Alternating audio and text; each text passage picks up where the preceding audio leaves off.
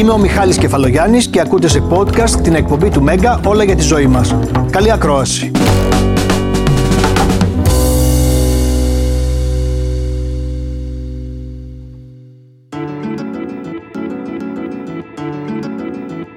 Όπως μπουκώνει ένα αυτοκίνητο και δεν τραβάει όπως λέμε, το ίδιο συμβαίνει και με τον οργανισμό μας όταν γεμίζει τοξίνες. Όμως, τι είναι αυτές οι τοξίνες και πώς μπορούμε να αποτοξινωθούμε, είναι μια λέξη που έχει γίνει της μόδας, την ακούω παντού σε όλες τις παρέες και όλοι κάνουν διάφορα προγράμματα που σχετίζονται κυρίως με τη διατροφή. Όμως δεν φτάνει η διατροφή.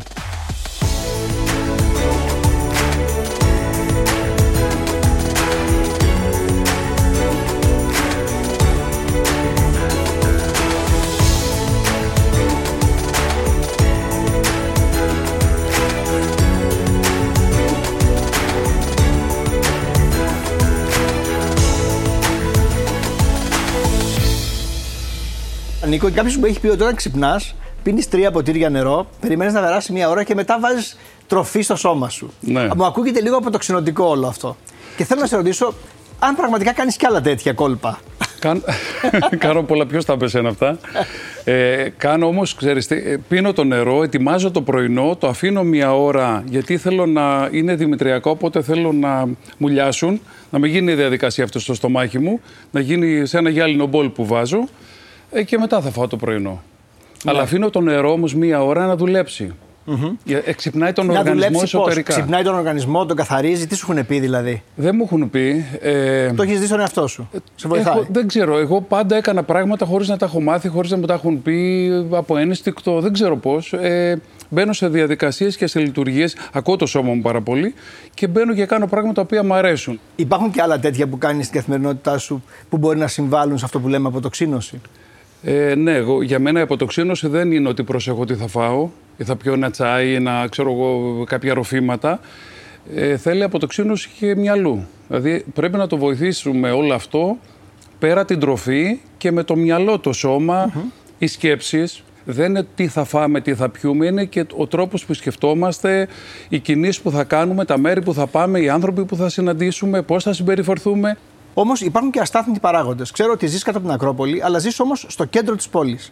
Όταν ανοίγεις το παράθυρό σου, υπάρχει ρήπανση. Εκεί δεν μπορείς να κάνεις κάτι. Τι ωραία ρήπανση. Την αλλάζω κι αυτή. Δεν μπορείς. Αυτό δεν, δεν μπορείς, μπορείς. το ξέρω, δεν μπορώ. Ναι, Ωραία. ναι, ναι. Υπάρχουν λοιπόν και αστάθμιτοι παράγοντες. Εκεί πώς το ισορροπείς; Ε, δεν το σκέφτομαι να σου πω την αλήθεια. Δηλαδή, εγώ θα ανοίξω όλα τα παράθυρα του σπιτιού, όλα, όλα. Θέλω να κάνει ρεύμα, να μπει παντού στο σπίτι, να το καθαρίσει, να το. το Εγώ να κρατάω το, πιο φτιάξει. απλό από αυτά που λες, ότι ανοίγεις, η πρώτη σου κίνηση το πρωί που ξυπνάς είναι να ανοίξεις όλα τα παράθυρα. Όλα τα παράθυρα. Ε, Βασικό. Ας, ας χιονίζει, δηλαδή είναι όλα τα παραθυρα Να έχει μείον, εγώ θα ανοίξω όλα τα παράθυρα. Και θα ανάψω λιβάνι. Ωραία. Δεν ζει σε γυάλα, αλλά είσαι ένας άνθρωπος που φαίνεται σαν να έχει ζήσει σε γυάλα γιατί έχει μείνει αναλύωτος στον χρόνο. Ε, όχι, σα ευχαριστώ πάρα πολύ. όχι, δεν είναι έτσι. ναι, δηλαδή πα- είμαι σίγουρος ότι υπάρχουν και αστάθμιτοι παράγοντες που σίγουρα λίγο, βα- λίγη τοξίνη βάζουν στον οργανισμό σου. ναι. Ε, και εγώ ο ίδιος μπορεί να βάλω. Ναι, άρα είσαι. είσαι... Από το φαγητό. Ναι. Εγώ είμαι, είμαι ε, τρώμε τα πάντα, κάνουμε τα πάντα με μέτρο. Ναι. Υπάρχουν περίοδοι ας πούμε, στη ζωή σου που έτρωγες ένα συγκεκριμένο φαγητό που έβλεπες ότι σε πείραζε.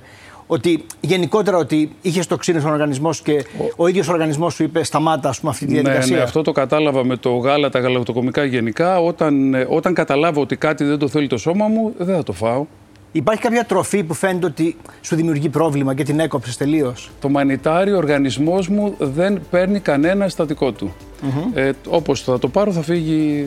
Οπότε σταμάτησες να το καταναλώνεις. Δεν, δεν το θέλω καθόλου. Δηλαδή, αν δω ότι κάπου υπάρχει, δεν θα αλλάξω το πιατο αλλά ξέρω ότι δεν μου δίνει κάτι εκείνη τη στιγμή. Καταλαβαίνω ότι δεν γίνεται να αποφύγεις όλους τους τοξικούς παράγοντες που είναι γύρω μας, αλλά έχεις βρει έναν τρόπο να αποφύγεις αυτούς που μπορείς να αποφύγεις. Δηλαδή, είναι αυτό που λέμε ότι περνάει από το χέρι σου. Ε, δεν είναι μόνο η διατροφή, είναι και είναι ο τρόπος σκέψης. Γιατί και αυτό είναι σημαντικό. Όταν κάνουμε άσχημες σκέψεις, ε, τα βάζουμε και με τον εαυτό μας, αλλά βάζουμε τον οργανισμό σε μια διαδικασία και παράγει άσχημα πράγματα. Και αυτά δυστυχώς, αν, ας μας φταίνε και άλλοι άνθρωποι ή καταστάσεις, τα παράγουμε για τον εαυτό μας. Εμείς τα λουζόμαστε, να το πω έτσι. Ναι. Ωραία. Φεύγουμε από τη σκέψη. Ξέρω ότι γυμνάζεσαι πολύ, ότι είσαι πολύ κοντά στη φύση, ότι σου αρέσει πολύ η θάλασσα. Ναι. Δηλαδή, κάνεις πολλά αποτοξινωτικά εκτός και εκτός εισαγωγικών πράγματα και τρέφει όσο πιο σωστά μπορείς. Ναι, με μέτρο πάλι. Θα σου πω ότι τη τροφή θα φάω και αυτά τα απαγορευτικά. ξέρω εγώ, δεν Θα φάω και ένα μπέργκερ, θα φάω και πατάτες τηγανιτές. Προφανώς θα, θα φάω και ξέρω Α, κάτι λιπαρά. Απλώς δεν είναι η καθημερινότητάς σου. Όχι, όχι, όχι. Έχουμε ακούσει αρκετά πράγματα, κυρία Ψωμά, που συνιστούν αυτό που λέμε αποτοξίνωση. Έχει μείνει πολύ στη σκέψη και θα εκπλαγείτε κι εσείς παρακάτω στην εκπομπή με το πρώτο Instagram που έχω κάνει, γιατί θα δείτε πόσοι άνθρωποι πιστεύουν ότι η αποτοξίνωση δεν είναι μόνο η τροφή, αλλά είναι κυρίως η σκέψη. Έχουν δίκιο. Έχουν δίκιο, ε. Είναι συνδυασμός πραγμάτων η αποτοξίνωση. Πρώτα απ' όλα να τονίσω ότι η αποτοξίνωση, γιατί πολύ πάει το μυαλό τους στην αποτοξίνωση, τη χρησιμοποιούν για δίαιτες. Είναι πολύ λάθος η σύνδεση αποτοξίνωση και δίαιτα. Mm-hmm. Αποτοξίνωση υπάρχει στον οργανισμό μας έτσι κι αλλιώς. Mm-hmm. Δηλαδή κάνει αποτοξίνωση ο οργανισμός μας μόνος του. Όλα τα τοξικά τα αποβάλλει ε, με το θέμα της δίαιτας έχει γίνει λίγο λανθασμένη η ενημέρωση ότι κάνουμε αποτοξίνωση και έτσι αδυνατίζουμε. Είναι λάθος αυτό γιατί έχουν, υπήρξε μια δίαιτα κάποια στιγμή στο Hollywood, η Master Cleanse Diet, που υπήρχαν άνθρωποι που μπορεί να φτάσει και στο θάνατο με αυτό.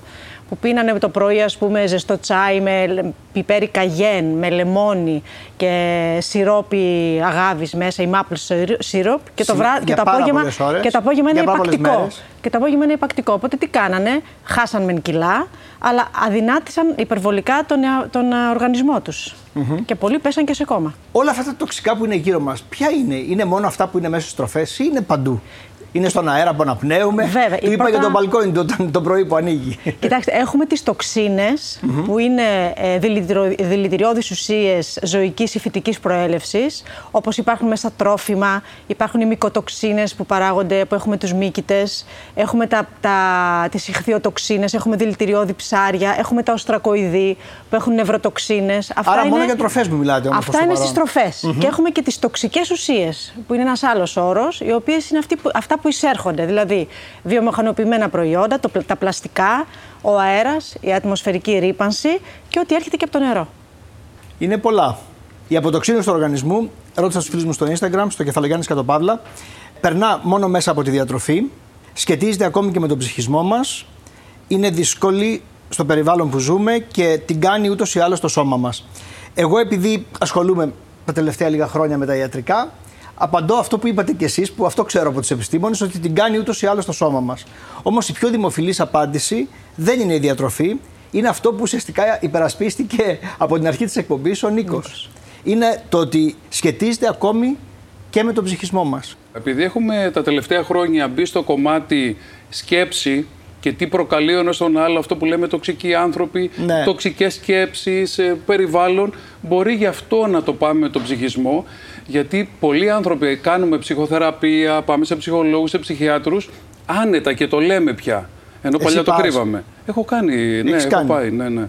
Έχω πάει και με βοήθησε και πάρα πολύ. Ναι. Αλλά, άρα ίσως η άνεση που έχουμε το να πούμε ότι κάνουμε κάτι για τον ψυχισμό μας, να πηγαίνει σε αυτήν την απάντηση. Δεν ξέρω, νομίζω. Ερώτηση. Να πάμε στα εύκολα. Και τα εύκολα είναι τα τρόφιμα. Εσύ πώς μπορείς να βγάλεις μια τοξίνη από ένα τρόφιμο; Θα πάρω όσπρι από βιολογικά που θα βράσουν, ε, έτσι ακούω ότι βράζουν καλύτερα, δεν ξέρω, δεν, ξέρω τα υπόλοιπα πώς γίνεται, αλλά αυτό. Ε, και θα πάρω κρέας, ε, κοτόπουλο, ξέρω οτιδήποτε χρειάζομαι από άνθρωπο που εμπιστεύομαι mm-hmm. να είναι κάτι. Και αρνί που τρως σπάνια, φαντάζομαι θα σου στείλουν από την Κρήτη. Δεν, ναι, θα το φάω στην Κρήτη. Α, στην Κρήτη. Θα το μαγειρέψει η μάνα μου και θα το ευχαριστηθώ. Τι, εγώ δεν ξέρω. Στα μναγκάθια και τέτοια πράγματα δεν σου στέλνουν από την Κρήτη. Ε, ναι, αλλά είναι αλλιώς όταν ε, το, θα πάω στην Κρήτη να το φάω και να πιω να και το, το μαζέψεις και μόνος και να πιεις και το ζουμί. Ε, ναι, να το μαζέψω δύσκολο. Ο πατέρας μου, αν μου το μαζεύουν. Ε, να πιω και το ζουμί οπωσδήποτε. Ναι, ναι. Mm-hmm. Πώς σας ακούγονται αυτά, κυρία Ψωμά; Εγώ θα μιλήσω σαν γιατρός. Ε, ναι. το... Πώς μπορούμε να καθαρίσουμε τα τρόφιμα από τις τοξίνες. Βασικά mm-hmm. πρέπει να τα πλένουμε με άφθονο κρύο νερό το πλήσιμο με ξύδι που λένε δεν ισχύει. Και θα ρώταγα τώρα με το ξύδι. Το πλήσιμο με ξύδι δεν ισχύει, δεν υπάρχουν έρευνες σχετικές. Το Κέντρο Ειδικών Λοιμόξεων της Αμερικής, οι οδηγίες που δίνει ότι άφθονο κρύο νερό κάτω από τη βρύση, όποια μπορούμε τα βουρτσίζουμε, με τίποτα σαπούνια, δεν χρησιμοποιούμε σαπούνια. Ναι, αυτό το έχω δει, το κάνει, το έκανε μια φίλη μου και μου έχει φανεί περίεργο που έπλυνε τα μήλα με σαπούνια. Είναι μεγάλο λάθος. Και, και είναι τεράστιο λάθος. Επίσης, δεν πλένουμε τα φρούτα όταν τα πάρουμε από το σούπερ μάρκετ, πρέπει να τα πλύνουμε πριν τα καταναλώσουμε. Διότι αν τα πλύνουμε όταν τα πάρουμε από το σούπερ μάρκετ και τα αφήσουμε κάπου και έχει μείνει η υγρασία πάνω, αυτό βοηθά στα μικρόβια να αναπτυχθούν. Επίσης, ακόμη και αν το ξεφλουδίσουμε το φρούτο, δεν παίρνουμε το μήλο και δεν το τρώμε με τη φλούδα, ε, καλό είναι να το πλύνουμε πάλι, διότι κατά την κοπή του φρούτου τα μικρόβια περνάνε στο εσωτερικό της τροφής. Ναι, εγώ διαβάζω κάτι πιο προχωρημένο ότι το εκχύλισμα σπόρων grapefruit. grapefruit μπορεί να... είναι, ισχύει αυτό. Κοιτάξτε, υπάρχουν κάποιες έρευνες που τεκμηριώνουν ότι έχει αντιβακτηριακές ε, ιδιότητες. Δηλαδή, ε, αν βάλεις νερό ας πούμε, με εκχύλισμα σπόρων, από grapefruit, ναι, ναι. Σπόρο, Υπάρχουν κάποιες έρευνες. Και αν τα βουτήξεις μέσα, φαίνεται ότι καθαρίζουν ας πούμε, ναι, τις τοξίνες. Ότι αποβάλλουν όλες τις τοξίνες. Εσύ πώς καθαρίζεις, ας πούμε, τα λαχανικά; Ε, τα πλένω, αλλά εγώ γι' αυτό ήθελα να ρωτήσω την κυρία Ψωμά με το ξύδι. Ναι, εγώ βάζω ξύδι γιατί αυτό έχω ακούσει. Ναι, δηλαδή έχω ένα λεκανάκι, θα βάλω μέσα ναι. και θα τα αφήσω αρκετή ώρα να μουλιάσει. Θα τα ξεπλύνω πάλι χωρίς ξύδι. Αλλά το πρώτο θα είναι με πολύ ξύδι για να έτσι λένε. Ότι Ωραία, τα λαχανικά που δεν ξέρεις την προέλευσή τους. Εκεί δεν μπορείς να το ελέγξεις. Όχι. Ούτε τον υδροφόρο ρίζοντα μπορείς να ελέγξεις, ούτε από πώς ποτίζονται, ούτε.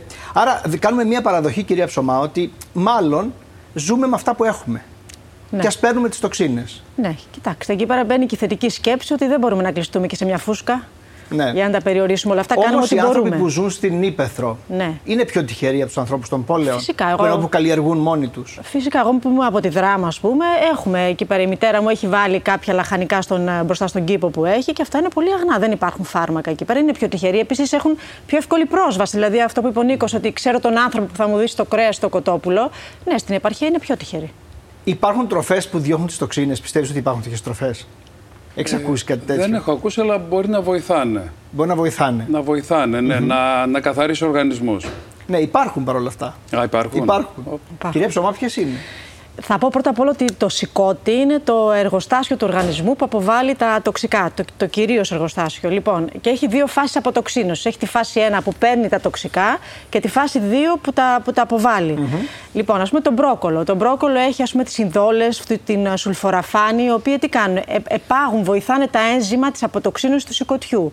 Το σκόρδο περιέχει ένα αμινοξίδι κυστεΐνη που βοηθάει τη φάση 2 αποτοξίνωση του σηκωτιού. Εγώ για το σηκώτη, ας πούμε, έχω ακούσει ότι βοηθάει πάρα πολύ το πατζάρι. Το πατζάρι επίσης. Βοηθάει επίσης πάρα πολύ το να έχει αντιοξυδοτικά μια τροφή. Ό,τι έχει βιταμίνη C βοηθάει τη δεύτερη φάση αποτοξίνωση ε, του, του σηκωτιού. Η τσουκνίδα, η τσουκνίδα είναι διουρητικό που βοηθάει τα νεφρά. Τα νεφρά, ας πούμε, είναι ένα άλλο όργανο αποτοξίνωση. Οπότε όλες αυτές οι τροφές, ας πούμε, μιλάμε για τους πράσινους, για τους χυμούς πράσινων λαχανικών. Όταν βάζεις πολλά πράσινα λαχανικά σε ένα χυμό, ουσιαστικά μαζεύεις όλες τις τρεπτικές ουσίες και βοηθάς τα όργανα αυτά να λειτουργήσουν καλύτερα. Με το σηκώτη να ρωτήσω, ναι. αφού έχουμε την κυρία Ψωμά. Ε, προφανώς. Το, ε, το γαϊδουράγκαθο που λένε. Ναι, το βοηθάει... γαϊδουράγκαθο, η λεγόμενη σιλιμαρίνη, είναι μια ουσία που έχει το γαϊδουράγκαθο, βοηθάει mm-hmm. τις φάσεις αποτοξίνωση του σηκωτιού. σηκωτιού. Mm-hmm. Ε, Νίκο, κάνεις αυτά που διαβάζεις στο ίντερνετ. Δηλαδή, ας πούμε, να πιεις νερό με λεμόνι το πρωί για να καθαρίσει το σώμα σου. Δεν το έχω κάνει ποτέ. Γιατί; Ε, δεν, δεν ξέρω, δεν μου πάει. Δεν ξέρω αν βοηθάει. Νερό θα πιω, θα πιω τα τρία ποτήρια μου, θα αφήσω το χρόνο. Νομίζω αυτό είναι το καλύτερο. Mm-hmm. Αγνό νερό. Τώρα δεν ξέρω. Έχει κάποιο νόημα η υδάτωση του οργανισμού το πρωί; Πολύ μεγάλο ρόλο. Πολύ μεγάλο. Πολύ μεγάλο καλά ρόλο. Ε, βοηθάει πάρα πολύ στο να σηκωθείς το πρωί να πιεις ε, ένα ποτήρι χλιαλόρο νερό. Το λεμόνι μέσα δεν είναι επίσης επιστημονικά τεκμηριωμένο. Απλά το λεμόνι έχει και βιταμίνη C που έχει αντιοξυδοτικά μέσα. Mm-hmm. Και καπάκι μετά το ποτήρι χλιαρό νερό να πιεις ένα ποτήρι κρύο νερό. Γιατί αυτή η εναλλαγή κρύου και ζεστού βοηθάει πάρα πολύ τις περισταλτικέ κινήσεις του εντέρου και βοηθάει το έντερο το πρωί. Α, ναι. Έχεις να μάθεις πολλά σήμερα ναι, εδώ. Ναι, ναι, Είσαι διαβασμένος, τα ψάχνεις, το ξέρω, αλλά. Πολύ. Ναι, και εμείς εδώ δεν κάνουμε, κάνουμε δουλίτσα. Ε, λοιπόν. Βέβαια, λίμωνο. Ερώτηση. Και χρόνια. Το σώμα, το σώμα μας μιλάει, δηλαδή εσύ βλέπεις το, το σώμα σου ναι, όταν. Ναι. Είπες για το γάλα, που πολλοί άνθρωποι έχουν δυσανεξία στη λακτόζη και το. Εσύ πώς το ανακάλυψες, το ανακάλυψες στην ενήλικη ζωή σου ή στα ε, όχι, έπινα πάρα πολύ γάλα όταν ήμουν μικρός. Εγώ, τι να σου πω, και με, και με σούπα και με φακές ήθελα να ποτήρι γάλα. Εγώ έπινα δύο λίτρα τη μέρα. Πάρα πολύ γάλα. Και ξαφνικά τι έγινε; Ξαφνικά ε, άρχισα να πρίζομαι και λέω, δεν ήξερα τι είναι. Και μου το είπε κάποιος. Μου λέει: Μήπως έχεις δυσανεξία στην Και μετά έκανες εξετάσεις και ε, Το βρήκανε. Οπότε όταν το σταμάτησα, δεν, ε, το έκανα πρώτο και σε μένα. Δηλαδή, κάποιες στιγμές αποχή από το γάλα ήμουν μια χαρά. Έπεινα γάλα, πριζόμουν. Λέω: Πρέπει να το κόψω έχει γίνει πολλή λόγο για τις δυσανεξίες. Οι δυσανεξίες τι είναι, Είναι και αυτό μια τοξική ε, Κοιτάξτε να δείτε. Έχει γίνει ένα μεγάλο debate με τα τεστ δυσανεξίας, τα οποία τα έχουν προβάλει σαν τεστ αδυνατίσματος. Δεν είναι τεστ αδυνατίσματος. Που σου λέει ποιες τροφές να φας. Ναι. Το έχει ακούσει, φαντάζομαι. Όχι για να δυνατήσει. Όχι ναι. για να δυνατήσει. Τα Αλλά... τεστ δυσαν... η δυσανεξία στις τροφές. Πειράζει. Τι σε είναι πειράζει; Μπράβο. Παράγονται IgG αντισώματα. Δηλαδή είναι μια καθυστερημένη αντίδραση του οργανισμού στα στα αντιγόνα των τροφών.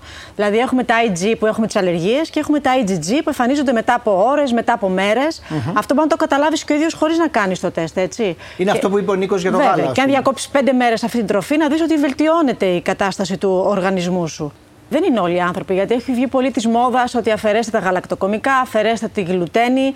Αυτά εξαρτάται από τον κάθε άνθρωπο. Α πούμε, ο Νίκος έχει πρόβλημα με το γάλα. Οι άνθρωποι που έχουν πρόβλημα με το γάλα μπορούν να φάνε περισσότερη γιαούρτι, γιατί είναι προϊόν ναι. ζύμωσης. Το γιαούρτι δεν είναι και εξαιρετικό ναι, το ναι, γιαούρτι. Ναι, με το γιαούρτι βοηθάει στην αποτοξίνωση του εντέρου, γιατί έχει προβιωτικά μέσα. Ναι. Οπότε βοηθάει στην καλή χλωρίδα του εντέρου. Πάντως η αποτοξίνωση είναι κάτι συνολικό. Μιλάμε αρκετά για τη διατροφή και καλά κάνουμε στην αρχή της εκπομπής αυτής. Θα μιλήσουμε για όλα τα υπόλοιπα. Ε, μια που είπε για το έντερο. Το έντερο, ας πούμε, τελικά υπάρχουν πάρα πολλές θεωρίες. Α πούμε και για την κινητικότητα του εντέρου έχει να κάνει με το περπάτημα. Περπατάς. Περπατάω πάρα πολύ. Πάρα πολύ όμως. Πάρα πολύ. Όταν λες πάρα πολύ, δηλαδή χιλιόμετρα κάθε μέρα; Ναι, ναι. Χιλιόμετρα; Ναι, ναι, ναι, Πόσα ναι. περίπου; Ε, γύρω στα 10, 8 με 10. 8 με 10 χιλιόμετρα Ναι, κάθε ναι, μέρα. ναι, ναι, κάθε Αυτό το μέρα. κάνω παππούς με εμένα. Πολύ Φαντάσου. καλό. Αυτό ε, το κάνανε οι άνθρωποι. Γι' αυτό ζούσαν πολύ. οι Γι' παλιοί αυτό ζούσαν άνθρωποι. πολύ. Γιατί είχαν κίνηση, δεν καθόταν σε ένα γραφείο συνέχεια. Είμαστε πλασμένοι να κινούμαστε. Πάντως φαίνεται ότι αυτό βοηθάει στην κινητικότητα του εντέρου και εσύ δεν αισθάνεσαι ότι όταν περπατάς, όταν γυμνάζεσαι, γιατί φαντάζομαι συνεχίζεις να γυμνάζεσαι. Ναι. Δεν έχεις εγκαταλείψει. Άλλες φορές περισσότερο, άλλες λιγότερο. Ναι. Εξαρτάται. Δεν έχεις αυτή την αίσθηση, γιατί δεν την έχω αυτή την αίσθηση. Όταν υδρώνεις πολύ στο γυμναστήριο, ότι σαν να φεύγει κάτι από τον οργανισμό σου, σαν να καθαρίζεις. Ή μόνο εγώ έχω αυτή την αίσθηση. Δεν Για τον ξέρω. υδρότα. Εγώ νομίζω ότι επειδή παράγονται εκείνη τη στιγμή άλλες ορμόνες, αισθανόμαστε καλύτερα και μπορεί να είναι προς τα εκεί. Δηλαδή, εννοείς μέσω της εφίδρωσης. Ναι, ότι μπορεί να φεύγουν ας πούμε, τοξίνες μέσω της εφίδρωσης. Ναι. Δεν ισχύει. Ισχύει. Αυτό, όχι, ισχύει. Αυτό που νιώθει ο Νίκος είναι οι ενδορφίνες. Ναι, που με την οι καλές άσκηση. ορμόνες. Οι καλές Ναι. ορμόνες, οι ορμόνες ευτυχίες. Το άλλο που λες εσύ, Μιχάλη, είναι ότι με την εφίδρωση, το δέρμα, ας πούμε, είναι το μεγαλύτερο όργανο του ανθρώπινου σώματος και είναι, αποτοξ... είναι ένα όργανο αποτοξίνωσης. Πώς γίνεται η αποτοξίνωση από εκεί, με την εφίδρωση και μέσω των σμι- σμιγματογόνων αδένων. Οπότε, ναι, η εφίδρωση είναι ένας τρόπος να αποτοξινωθεί το σώμα και να βγουν οι τοξικές ουσίες. Υπάρχουν αποτοξινωτικές μέθοδοι την περίοδο που αισθάνομαι ότι τα έχω κάνει όλα λάθος; Δηλαδή που δεν έχει φάει ας πούμε, το μπέργκερ μία φορά, το έχει φάει ξέρω εγώ 5-6 φορές τη βδομάδα. Βεβαίως και Εκεί τι υπάρχει. μπορεί να κάνει; Αυτό που λένε την επόμενη μέρα. γιατί Έχω κάτι φίλες περίεργες. Περίεργες. Μια χαρά είναι οι κοπέλες. Απλώς ακολουθούν λίγο παράδοξες διατροφές που και που. Ότι αρχίζουν στα φιλοθεραπεία, ας πούμε, για τρεις μέρες. Μόνο στα φίλια για τρεις μέρες. Λάθος. Γιατί, Δεν γιατί είναι κάνετε το αυτό. κεφάλι; λάθος. Αυτό Γιατί είναι τώρα, λάθος. Τα έχεις επειδή κάνει είπες, αυτά. έχω κάνει, κοίταξε να δεις, έπιασε τώρα ένα, θα μας πει βέβαια Αν είναι σωστό. ειδικός, ναι, ναι, δεν ξέρω, η κυρία Ψωμά, αλλά πήγα να κάνω. Δεν μπορούμε να κάνουμε και είναι λάθος ό,τι βλέπουμε, ό,τι ακούμε, ό,τι διαβάζουμε στο ίντερνετ. Είναι μεγάλο λάθος. Γιατί το λες, Ο- τι έπαθες; Γιατί ο κάθε οργανισμός είναι διαφορετικός και δεν ξέρεις πώς θα αντιδράσει. Εγώ πήγα να κάνω λοιπόν και το πήγα και πολύ συντηρητικά. Ναι, γιατί δηλαδή, πάντα τι όταν δεν πήγες να γνωρίζω κάνεις; κάτι, σου λένε μόνο στα φύλλα, κόκκινα στα φύλλα ε, και περνάς, ας πούμε, βιολογικά για να το κάνω καλύτερα. Ε, και νερό. Θα, θα φας τώρα στα φύλλα. Μετά από δύο ώρες νερό, μετά από δύο ώρες στα φύλλα. Γιατί το νερό με το σταφύλι κάνει μια αντίδραση. Ωραία. Τυπικός. Δεν Και τι ξέρω συνέβη; γιατί με έπιασε ένας πόνος εδώ. Λέω εντάξει, τη γλίτωσα. Τόσο δυνατός. Λέω ωραία. Μπορεί να ήταν τυχαίο. Α φάω πάλι τα σταφύλια μου.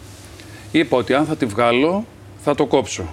Ναι. Πο- Πονούσα πάρα πολύ. Με έριξε στο κρεβάτι. Τελικά από τι ήταν αυτό; Δεν ξέρω, αλλά δεν έκανα σταφυλοθεραπεία. Αλλά σταμάτησε την, ε, αυτή Ναι, την ναι, ναι, ωραία ναι. θεραπεία που έχει βρει στο διαδίκτυο. Ε, Ναι, γιατί δεν όλα αυτά τα μπορούμε. ακραία σχήματα δεν, είναι, δεν πρέπει να το κάνουν γιατί μπορεί να καταβάλουν τον οργανισμό. Την επόμενη μέρα λοιπόν όταν έχουμε ξεφύγει μπαίνουμε σε ένα πρόγραμμα υγιεινής διατροφής, ανεπεξέργαστα προϊόντα, δεν μπαίνουμε βιομηχανοποιημένα προϊόντα, ε, προ- μειώνουμε πάρα πολύ το αλάτι, δεν τρώμε ζάχαρη, δεν πίνουμε αλκοόλ, αποφεύγουμε το άσπρο αλεύρι και πίνουμε και πάρα πολύ νερό ακριβώς για να λειτουργήσουν τα νεφρά καλύτερα. Άρα λέτε δηλαδή ότι μια κακή μέρα μπορεί να εξισορροπήσει με μια καλή μέρα όπως την περιγράψατε. Λοιπόν, θα δούμε Αυτά περισσότερα. είναι πολύ σωστά και καταπληκτικά. Ναι. Ναι, ναι, και εγώ τα κάνω. λοιπόν, μετά τις ατασταλίες, πάμε να κάνουμε την αποτοξίνωση. λοιπόν, παρότι τρέφομαι σωστά, κεφαλογιάννης κάτω παύλα, Instagram, αισθάνομαι φουσκώματα και πρεξίματα. Ε, εμένα με εντυπωσίασε αυτός ο, ο αριθμός, το 82% που ψήφισαν ναι. Και αυτός ο μετεωρισμός και η δυσκολία στην πέψη, γιατί υπάρχει σε πολλούς ανθρώπους ενώ θεωρούν ότι τα κάνουν όλα σωστά; Κοιτάξτε, μπορεί να είναι ένα κακό μικροβίωμα του εντέρου. Ε, δηλαδή να έχουν μια κακή Αυτό δεν είναι τοξικό περιβάλλον. Βεβαίως και είναι τοξικό περιβάλλον και εκεί πέρα μπορούν να πάνε σε κάποιον ε, γιατρό και να τους συστήσει κάποια αγωγή με προβιωτικά. Ε, στα, από τα τρόφιμα μπορούν να πάρουν κεφίρ, να πάρουν το γιαούρτι, το πρόβιο και το κατσικίσιο που έχουν προβιωτικά. Είναι άνθρωποι που όταν έχουν, κάνουν αεροφαγία, δηλαδή μιλάνε και τρώνε.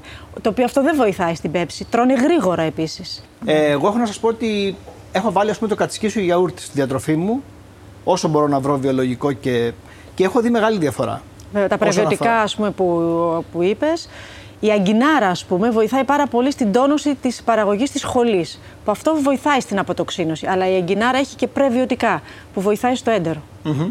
Έχω συχνούς πονοκεφάλους που δεν μπορώ να προσδιορίσω την αιτία τους. Ένα 62% λέει ναι και ένα 38% λέει όχι. Και ερχόμαστε λίγο στα συμπτώματα του πώς έχω κάνει τοξίνωση, ας πούμε, αν μπορούμε να χρησιμοποιήσουμε την, την έκφραση στον οργανισμό, χωρίς να το καταλάβουμε. Μπορεί να είναι η κούραση, διαβάζω, μπορεί να είναι η ατονία. Δηλαδή, το σώμα σου εσένα τι σου λέει ότι δεν πάει καλά τότε, όταν τα έχεις κάνει όλα λάθος; Όταν, έχουμε, όταν νιώθουμε ότι έχουμε πονοκέφαλο, ναι. μπορεί να μην Ο... έχουμε πει και πολύ νερό. Ναι. Και αυτό ε, για μένα είναι ένα σημάδι. Ναι. Δεν έχω πει νερό γιατί ξεχνάω προσπαθώ να πίνω νερό. Ο οργανισμός μου δεν το θέλει τόσο. Δηλαδή, το έχω, το έχω βάλει σε πρόγραμμα ότι το πρωί θα το πιω. Στη διάρκεια της ημέρας πρέπει να το θυμηθώ. Και πότε, νερό. και πότε καταλαβαίνεις ότι ο οργανισμός σου λέει ότι σταμάτα, το έχεις τερματίσει, ας πούμε, πρέπει να αλλάξεις το ραρότα, να πας λίγο πιο υγιεινά; Είναι η κόπωση είναι ή και άλλα συμπτώματα; Ε, η κόπωση πιο πολύ. Η κόπωση. Η κόπωση. Χωρίς λόγο, mm-hmm. χωρίς να έχω κουραστεί, δεν έκανα κάτι ιδιαίτερο και έχω κόπη και λίγο είμαι κακόκεφος. Δεν... Α, είμαι και κάπως... η διάθεση, κύριε ναι, ναι, ναι. ναι, πολύ βασικό πράγμα η διάθεση, έτσι. Γιατί αν δεν έχεις καλή, όταν δεν έχεις καλή διάθεση, είναι ένα σημάδι από το, από το σώμα σου. Ε, η πονοκέφαλη μπορεί να είναι και ορμονικής αιτιολογίας. Είναι και η ενυδάτωση που είπε ο Νίκος, ένα σημάδι. Αλλά συνήθως αυτοί που δεν, είναι, που δεν έχουν αυτή τη χρόνια τοξίνωση που λέμε έχουν το σύνδρομο χρόνια κόπωση το οποίο αισθάνονται συνέχεια κουρασμένοι και δεν μπορούν να επανέλθουν. Και εκεί πέρα θέλει ένα συνολικό, μια συνολική προσέγγιση. Ενώ σκέφτονται ότι κοιμούνται καλά, ότι τρώνε σωστά, αλλά υπάρχει αυτή η κούραση που δεν φεύγει. Είναι χρόνια κόπωση, ναι. Είμαι επιρρεπής σε λοιμώξεις και ιώσεις όλο τον χρόνο. Ένα 26% που δεν είναι μικρό ποσοστό, απαντάει ναι, και ένα 74% όχι. Εσύ είσαι ή όχι; Είμαι. Είσαι. Είμαι, ναι. Παρά την υγιεινή διατροφή, τη γυμναστική και. Είμαι και το, το έχω σκεφτεί διαφορετικά γιατί είμαι. Γιατί εγώ ε, το έλεγα πάντα ότι ε, αν κυκλοφορήσει ας πούμε μια ίωση θα έρθει πρώτα σε μένα. Έτσι το, το είχα στο μυαλό μου. Ναι. Και πραγματικά τι γινόταν. Ε, κάποια στιγμή σε εξετάσεις που έκανα είδα ότι έχω πολύ χαμηλή, πολύ χαμηλή ντε. Πάρα πολύ. Ναι, ναι. Που εγώ είμαι και χειμερινός κολυμβητής, ε, αφήνω το σώμα μου εκτεθειμένο στον ήλιο, αλλά παρόλα αυτά δεν ξέρω γιατί. Η ντε είναι κάτω αρκετά. Εδώ υπάρχει ένα παράδοξο και συμβαίνει με τους περισσότερους Έλληνες, κυρία Ψωμά.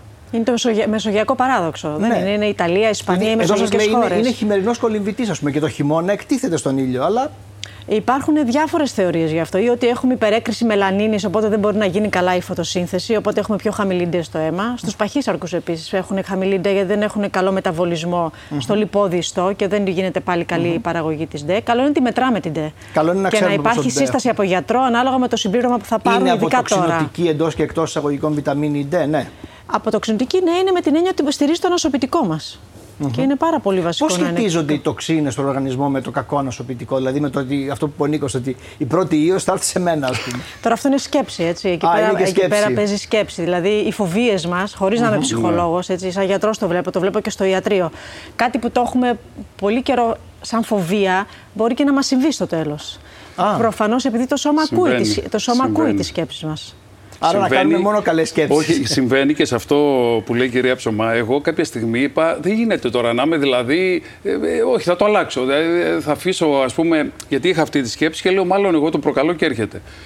Το άλλαξα πόσο όμως. Όταν άρχισα να παίρνω συμπλήρωμα, γιατί έκανα τις εξετάσεις και είδα ότι έχω έλλειψη. Οπότε ο γιατρός μου λέει: Θα πάρεις συμπλήρωμα και θα το παρακολουθήσουμε στο τρίμηνο.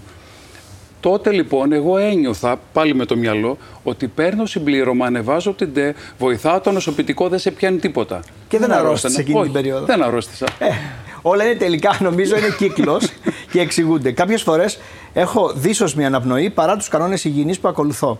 Εδώ, ένα πολύ μεγάλο ποσοστό ανθρώπων απαντά, κυρία Ψωμά, ναι, 62% και 38% λέει όχι. Και θέλω να σας ρωτήσω πώ η δίσοσμη αναπνοή μπορεί να σημαίνει ότι έχουμε ένα τοξικό οργανισμό. Είναι κακό πεπτικό. Κακό πεπτικό. Η δίσοσμη αναπνοή επίσης είναι Το ταυξημένα. λέω γιατί κάποιος μπορεί να πλένει πολύ καλά τα δόντια του, να Δεν έχει τέλεια σχέση. στοματική Αν υγιεινή. έχεις κακό, πιο αναπτυγμένα κακά βακτηρίδια στο έντερό σου και σε όλο τον πεπτικό σωλήνα, σίγουρα αυτό εκφράζεται και με τη δίσοσμη αναπνοή. Γι' αυτό θέλει πάρα πολύ προσοχή το έντερο. Γι' αυτό και λέγεται δεύτερος εγκέφαλος στο εντερο Ε, που παράγεται εκεί πέρα η σερωτονίνη, η ορμόνη της ευτυχίας. Πρέπει να το φροντίζουμε το έντερο. Θέλει περπάτημα. Θέλει προβιωτικά από τη διατροφή μας. Ε, θέλει πολύ νερό. Θέλει αρκετές ναι. φυτικές ίνε. Νομίζω τα είπαμε αναλυτικά. Ενώ τρέφομαι και ενυδατώνομαι σωστά, το δέρμα μου είναι θαμπό. Ε, τι θα απαντούσες σε αυτήν την ερώτηση εσύ; Ε, βοηθάει πάρα πολύ. Εγώ θα λέω τώρα διάφορα κύριε Ψωμά, αν δεν ισχύουν θα μου το λέτε. Εδώ να το μαθαίνει και ο κόσμος. Ε, βοηθάει πάρα πολύ το μιλόξιδο. Το μιλόξιδο; Κάνει αποτοξίνωση, καθαρίζει το δέρμα καταπληκτικά. Εννοείς όταν το εφαρμόζεις ή όταν το Όχι, πίνεις; να το πίνεις. Να το Να το πίνεις. πίνεις με λίγο νερό, λίγο μιλόξιδο. Εγώ έπινα παλιά. Λοιπόν, 64% πάντως δεν είναι ικανοποιημένο. Λέει ότι ενώ τρέφεται σωστά και αυτά, δεν, το δέρμα παραμένει θαμπό. Και είναι ένας δείκτης, παλιά λέγανε, κακής ε, βιταμίνων. Δηλαδή δεν- ότι υπάρχουν, κα- υπάρχει έλλειψη κάποιων βιταμινών. Δεν παίρνουν πολλά αντιοξυδοτικά από τη διατροφή τους. Η Ναι. διατροφή θέλει πάρα πολλά αντιοξυδοτικά για να έχεις ένα καθαρό δέρμα. Θέλει την καλή ενυδάτωση.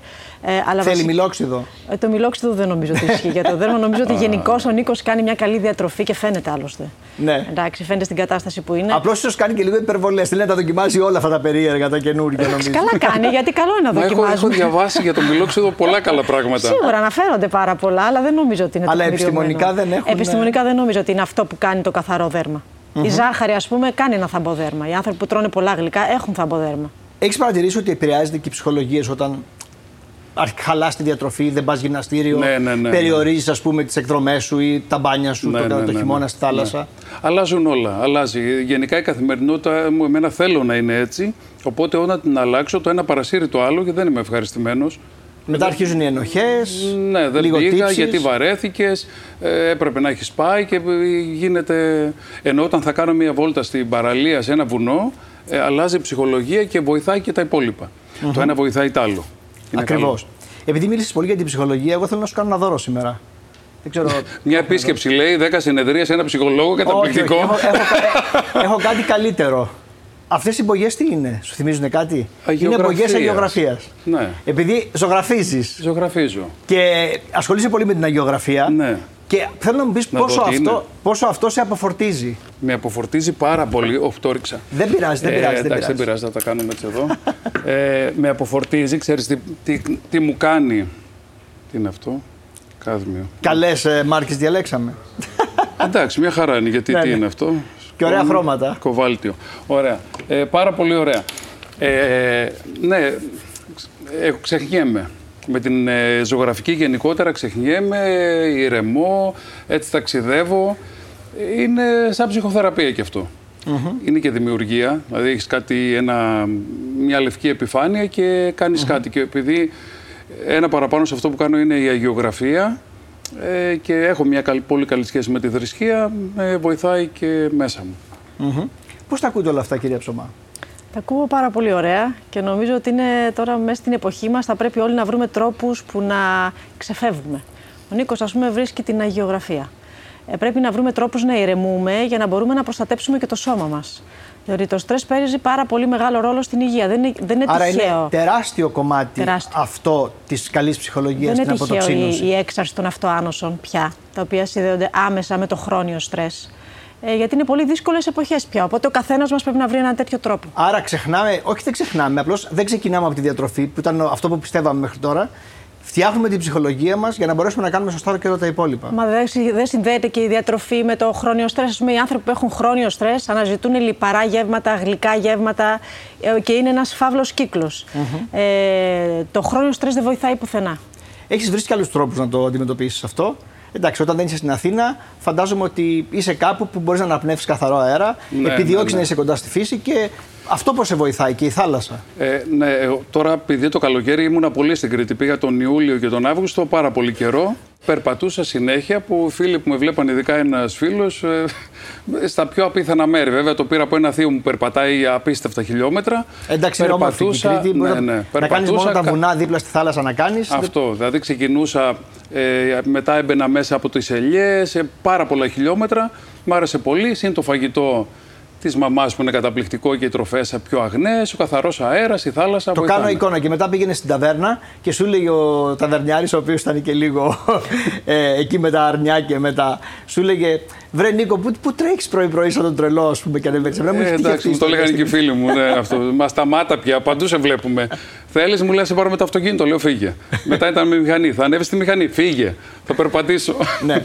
Λοιπόν, νομίζω ότι δώσαμε πάνω κάτω, κυρία Ψωμά, σήμερα αρκετά στοιχεία για το τι σημαίνει αποτοξίνωση. Βέβαια. Και το είδαμε λίγο πιο σφαιρικά, γιατί είναι σφαιρικό ζήτημα. Είναι, είναι σφαιρικό και θα πρέπει να συνειδητοποιήσουμε ότι πρέπει να κάνουμε τη διατροφή μας, πρέπει να κάνουμε την άσκησή μας, πρεπει να βρούμε τρόπους να εκτονωνόμαστε. Θέλει επαφή με τη φύση, επαφή με τη φύση. Πάντως, ακόμα και πράγματα που δεν μπορούμε να αλλάξουμε, όπως ας πούμε το πώς θα συμπεριφερθούμε στο περιβάλλον, μπορούμε να τα αλλάξουμε και μπορούμε να κάνουμε πολλά. Το λέω γιατί μετά έχουμε ένα θέμα που θα δούμε τώρα αμέσως Νίκος θα μείνεις μαζί μας. Σας ευχαριστώ πολύ, κυρία Ψωμά, για το τζάκι και πώς μπορούμε να κάνουμε τη σωστή χρήση του τζακιού, ώστε να είναι υγιεινή και για εμάς που είμαστε μέσα στο σπίτι αλλά και για τους απ' έξω.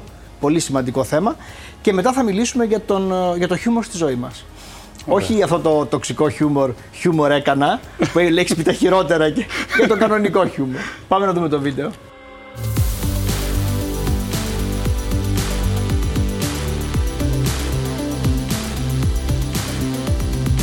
Τα τελευταία χρόνια παρατηρούμε μια σημαντική αύξηση της χρήσης των ζακιών για θέρμανση με καύση ξύλου ή βιομάζα όπως ε, ονομάζεται επιστημονικά. Όμως αυτή η μέθοδος ενέχει τον κίνδυνο των λεπτών αιωρούμενων σωματιδίων, τα οποία μπορούν να εισέλθουν στους πνεύμονές μας και να προκαλέσουν χρόνιες φλεγμονώδεις πνευμονικές νόσους ή πιο συχνά να επιδεινώσουν προϋπάρχουσες καταστάσεις όπως το βρονχικό άσθμα ή η χρόνια αποφρακτική πνευμονοπάθεια. Οι μελέτες έχουν δείξει ότι όταν χρησιμοποιούμε ανοιχτό τζάκι, ο κορεσμός της ατμόσφαιρας σε ορούμενα σωματίδια είναι και 200% υψηλότερος από ό,τι σε ένα σπίτι που θερμαίνεται διαφορετικά. Και επίσης, αυτά τα σωματίδια συνεχίζουν να αιωρούνται σε υψηλά ποσοστά καθ' όλη τη διάρκεια της ημέρας. Ένα σημαντικός κίνδυνος στα ανοιχτά τζάκια είναι η έκκληση του μονοξιδίου του άνθρακα. Πρόκειται για ένα άοσμο αέριο, το οποίο όμως σε υψηλές συγκεντρώσεις μπορεί να προκαλέσει τοξικότητα όπως ναυτία, δύσπνοια, πόνος στο στήθος και μπορεί να οδηγήσει ακόμα και στο θάνατο. για να μειώσουμε τον κίνδυνο έκθεσης σωματιδίων και με μόνο ξηρά ξύλα τα οποία έχουν παρασκευαστεί για αυτή τη χρήση και αποφεύγουμε βαμμένα ξύλα ή ξύλα άλλων χρήσεων καθώς η έκκληση επικίνδυνων καρκινογόνων χημικών είναι υψηλή. Επίσης, τα βρεγμένα ξύλα κάνουν συχνά ατελή καύση, δημιουργώντας πιο πολύ καπνό, δηλαδή περισσότερα σωματίδια. Και η υγρασία των ξύλων πρέπει να είναι κάτω από 20%. Το καλύτερο ξύλο που μπορούμε να καίμε είναι ελιά, οξιά και δρύς. Και το πεύκο είναι καλό να το καίμε, αλλά να βάζουμε, επειδή το πεύκο σηκώνει πολύ μεγάλη φλόγα και αν δεν έχουμε καθαρίσει την καμινάδα μας, υπάρχει περίπτωση να πάρει φωτιά. Καλό θα ήταν να, ε, να μην ψήνουμε και να μην ε, καίμε μέσα χαρτιά. Πάντα καθαρίζουμε τα τζάκια μετά την καύση, δεν αφήνουμε στάχτες. Η παροχή αέρα στο τζάκι πρέπει να είναι συνεχής και φυσικά μετά πρέπει να ερίσουμε το θερμενόμενο χώρο τακτικά. Όταν βλέπουμε τα πυρότουβλά μας ότι είναι πολύ λερωμένα, αυτό που μπορούμε να κάνουμε είναι να τα τρίψουμε με μία βούρτσα και στη συνέχεια να βάλουμε ε, ένα ξύδι, ένα λιποκαθαριστή, να τα τρίψουμε έτσι ώστε να καθαρίσουν λίγο. Δεν θα γίνουν όπως πριν, αλλά ε, θα βοηθήσει πολύ στο να κρατηθούν καθαρά. Ο καθαρισμός του τζακιού πρέπει να γίνεται σχετικά με το πόσο συχνά το ανάβουμε. Είναι σημαντικό στους 2,5 ε, τόνους ξύλα και μετά να χρειάζεται ένα καθαρισμό. Δηλαδή περίπου στα 5 κυβικά. Μιλάμε τώρα για το χιούμορ. Μαζί μου ο Νίκος Παπαδάκης. Παραμένει μαζί μου και Παραμένει. έχει καρφιτσώσει ένα χαμόγελο μέχρι τα αυτιά. Ναι. Είσαι άνθρωπος που γελάς με όλα τα αστεία που σου λένε ή με λίγα; Ε, γελάω. γελάω. Γενικά το έχω. Γελάω εύκολα. Ε, δεν ξέρω αν κάνω τους άλλους να γελάνε, αλλά γιατί το λες αυτό, όταν λες κάτι τους βλέπεις και παγώνουν, ας πούμε. Όχι, δεν, δεν παγώνουν, εντάξει. Μην το πάμε και εκεί. Ε, εντάξει, εξαρτάται. Το χιούμορ πρέπει να είσαι και σε καλή διάθεση για να μπορέσεις να το δώσεις. Βέβαια, μαζί μας είναι η κυρία Παλαιοδήμου που αυτή θα μας πει τι ακριβώς συμβαίνει με το χιούμορ. Είναι μια μορφή επικοινωνίας, κυρία Παλαιοδήμου. Mm-hmm. Δεν είναι μόνο για να γελάμε. Ακριβώς. Είναι μια μορφή επικοινωνίας. Είναι μια ικανότητα που εμπεριέχει πάρα πολλούς τρόπους ανάλογα με την έννοια όπου μπορούμε να το χρησιμοποιήσουμε. Γι' αυτό και λέμε ότι δεν είναι μια διάθεση, αλλά ένας τρόπος με τον οποίο βλέπουμε τον κόσμο μας. Σωστά. Γι' αυτό και υπάρχουν και διαστάσεις, τέσσερις διαστάσεις όσο αφορά το χιούμορ. Υπάρχει το συνδετικό χιούμορ, μέσα από το οποίο συνδέουν οι άνθρωποι ε, καταστάσεις και προσπαθούν να δημιουργήσουν μια φιλική ατμόσφαιρα, έτσι ώστε να μειώσουν την ένταση και αυτό που λέμε να σπάσουν τον πάγο. Να σπάσουν τον πάγο. και λειτουργεί αυτό. Εννοείται ότι πώς λειτουργεί. Επίσης, υπάρχει το χιούμορ αυτοβελτίωσης, μέσα από το οποίο προσπαθούν να αντιμετωπίσουν τις καταστάσεις, δηλαδή μέσα από αστεία να διακομωδήσουν τη ζωή τους, έτσι ώστε να μειώσουν το άγχος και το στρες. Δεν το έχετε δει αυτό να συμβαίνει σε κάποιες κηδείες μετά από πολλή ώρα που έχει. Να γελάνε. Να γελάνε οι να άνθρωποι. Γελάνε. Ναι. Στο δείχνουν στο τραπέζι και να αρχίζουν να μιλάνε για ιστορίες, για αναμνήσεις που είχαν. Ε, και... Άρα είναι ωραίοι τρόποι αυτοί για να αποφορτίσουν μια κατάσταση. Μας βοηθάει το Ωραίοι θετικοί τρόποι. Βέβαια υπάρχουν και αρνητικοί τρόποι, όπως είναι το χιούμορ, το επιθετικό που χρησιμοποιούν κυρίως οι άνθρωποι για να κοροϊδέψουν τους άλλους, να μειώσουν τους άλλους, να μειώσουν την αξία τους και ουσιαστικά να τους ε, κάνουν να αισθανθούν άσχημα, να τους πληγώσουν. Γι' αυτό και χρησιμοποιούν είτε την ηρωνία, είτε τον αρνητικό σαρκασμό, είτε τη γελιοποίηση. των άλλων, των συνομιλητών τους. Υπάρχει στιγμή που σε ξελάσπωσε το χιούμορ, θυμάσαι; Ε, ναι, εγώ νομίζω το χρησιμοποιώ και εγώ το χιούμορ. Τώρα καθόμουν παρακολουθούσα έτσι πολύ ας πούμε, και λέω τι μπορεί. Λέμε χιούμορ και λέμε τι ωραία λέξη. Δηλαδή γελάς αυτά, αλλά από πίσω τι κρύβεται. δεν, το είχα, δεν το είχα πάει έτσι, αλλά και εγώ πιστεύω θα το έχω κάνει. Ναι, και έχεις βρεθεί, φαντάζομαι, έχω... και σε δύσκολη θέση να είσαι θεατής που να γίνεται χιούμορ σε έναν άνθρωπο και να πληγώνεται και να. Εκεί δεν αντιδράσει. Εκεί το καταλαβαίνω. το Σε μένα μπορεί να μην καταλάβω πολλά πράγματα, ο άλλο όμως το καταλαβαίνω. Εσύ φλερτάρεις με χιούμορ ή όχι; Ναι, εγώ το χρησιμοποιώ πολύ το χιούμορ. Μ' αρέσει. Σ' αρέσει. ναι, ναι. Τώρα δεν Πολλοί το κάνουν αυτό πάρα πολύ το κάνουν και οι άνθρωποι ουσιαστικά που έχουν μια καλή αίσθηση του χιούμορ είναι αυτοί που δεν φοβούνται να μιλήσουν για αυτό το οποίο νιώθουν και δείχνουν και αυτοπεποίθηση.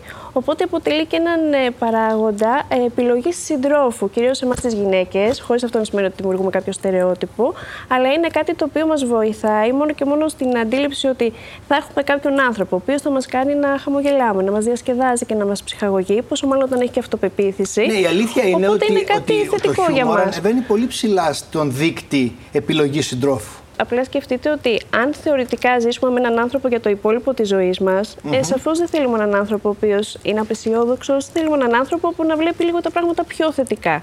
Ε, όλοι αυτόν τον άνθρωπο αναζητούν πάντως. Και, και, κάποιοι αναγκά... και κάποιοι αναγκάζονται να κάνουν τον καραγκιόζη μια ζωή, ας πούμε. Ε, και, και βρίσκεται εύκολο αυτός ο άνθρωπος. Τώρα θα πιάσουμε άλλη συζήτηση. Άλλη θεματολογία. ναι, ναι. Το ερώτημα είναι αν ένας άνθρωπος που δεν το έχει από φυσικού του mm-hmm. μπορεί να εξασκηθεί στο να μάθει να κάνει καλό χιούμορ. Mm-hmm. Εννοείται πως μπορεί να εξασκηθεί, μπορεί να εκπαιδευτεί, μπορεί να το χρησιμοποιήσει οποιοδήποτε το χιούμορ, αρκεί να μπορέσει να καταλάβει ότι υπάρχουν πάρα πολλές πτυχές της ζωής μας όπου μπορούμε με κάποιο τρόπο να τις διακομωδήσουμε. Και έτσι θα μπορέσουμε να έχουμε μια θετική σκέψη σε ένα είδος ψυχικής ανθεκτικότητας. Mm-hmm. Ε... Συνήθως, ποιοι είναι οι άνθρωποι που δεν χρησιμοποιούν το χιούμορ, που το φοβούνται; Αυτοί που έχουν χαμηλή αυτοπεποίθηση, που έχουν κάποια συναισθηματικά ελλείμματα. Mm-hmm. Άρα και είναι αυτοί που το χρειάζονται περισσότερο. Ακριβώς. Απλά είναι καλό λίγο να σκεφτούμε ότι η προέκταση του χιούμορ είναι το γέλιο. Mm-hmm. Οπότε, αν χρησιμοποιήσουμε το γέλιο στη ζωή μας και γενικότερα προσπαθήσουμε να έρθουμε σε επαφή ακόμα και με παιδιά, έχει τεκμηριωθεί ότι τα παιδιά γελάνε 400 φορές περισσότερο από ότι εμείς οι ενήλικες Τώρα μέσα αγγίζεται στην ένα ημέρα. πολύ ευαίσθητο σημείο όλων μας των ενηλίκων. Γιατί ως παιδιά θυμόμαστε ότι γελάγαμε πάρα πολύ και ξαφνικά αυτό το έχουμε χάσει στη ζωή μας. Εσύ δεν το έχεις χάσει; Γελάς όσο γελούσες όσο παιδί. Δεν είναι το ίδιο. Ε, δεν είναι το ίδιο. Γι' αυτό Μάλλον και- η καθημερινότητα μας πάει προς τα εκεί. Ακριβώς. Και γι' αυτό μπορούμε να το χρησιμοποιήσουμε. Αν θέλουμε δηλαδή να εκπαιδευτούμε όσο αφορά το χιούμορ, μπορούμε να ανασύρουμε κάποιες αναμνήσεις από την παιδική μας ηλικία. Οπότε με κάποιο Και να τρόπο τις θα γίνουμε μιμηθούμε. και αποδεικτοί. Ναι, ακριβώς. Σας ευχαριστώ πάρα πολύ. Και εμείς ευχαριστούμε. Δεν γελάσαμε πολύ για το θέμα του χιούμορ. Θα Όχι, μπορούσαμε- γιατί; Να το πήγαμε έτσι. Το πήγαμε πολύ επιστημονικά. Αλλά εντάξει, δεν πειράζει και αυτό είναι σημαντικό. Σας ευχαριστώ πολύ για την παρουσία σας Ευχαριστούμε. σήμερα εδώ. Η δική μου συμβουλή για σήμερα έχει να κάνει όχι με το χιούμορ, αλλά έχει να κάνει με κάποιες λέξεις που ακόμα και στο χιούμορ τους δίνουμε πολύ μεγάλη σημασία. Αλλά και στην καθημερινότητά μας υπάρχουν κουβέντες που ή τις αφήνεις να πέσουν κάτω ή απλώς καταπιάνεσαι από μία λέξη, την κουβαλάς για πάρα πολύ καιρό, ακόμα και για μέρες, και σε βασανίζει υπεραναλύοντάς την. Ε, η αλήθεια είναι ότι στην αρχή της δημοσιογραφικής μου καριέρας το έκανα πάρα πολύ αυτό. Γιατί μου το είπε αυτό, εκείνο να σκεφτώ.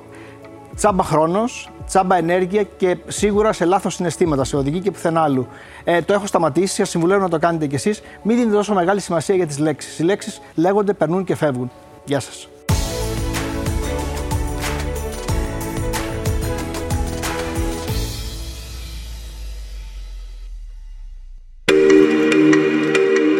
Alter Ego Media. Podcast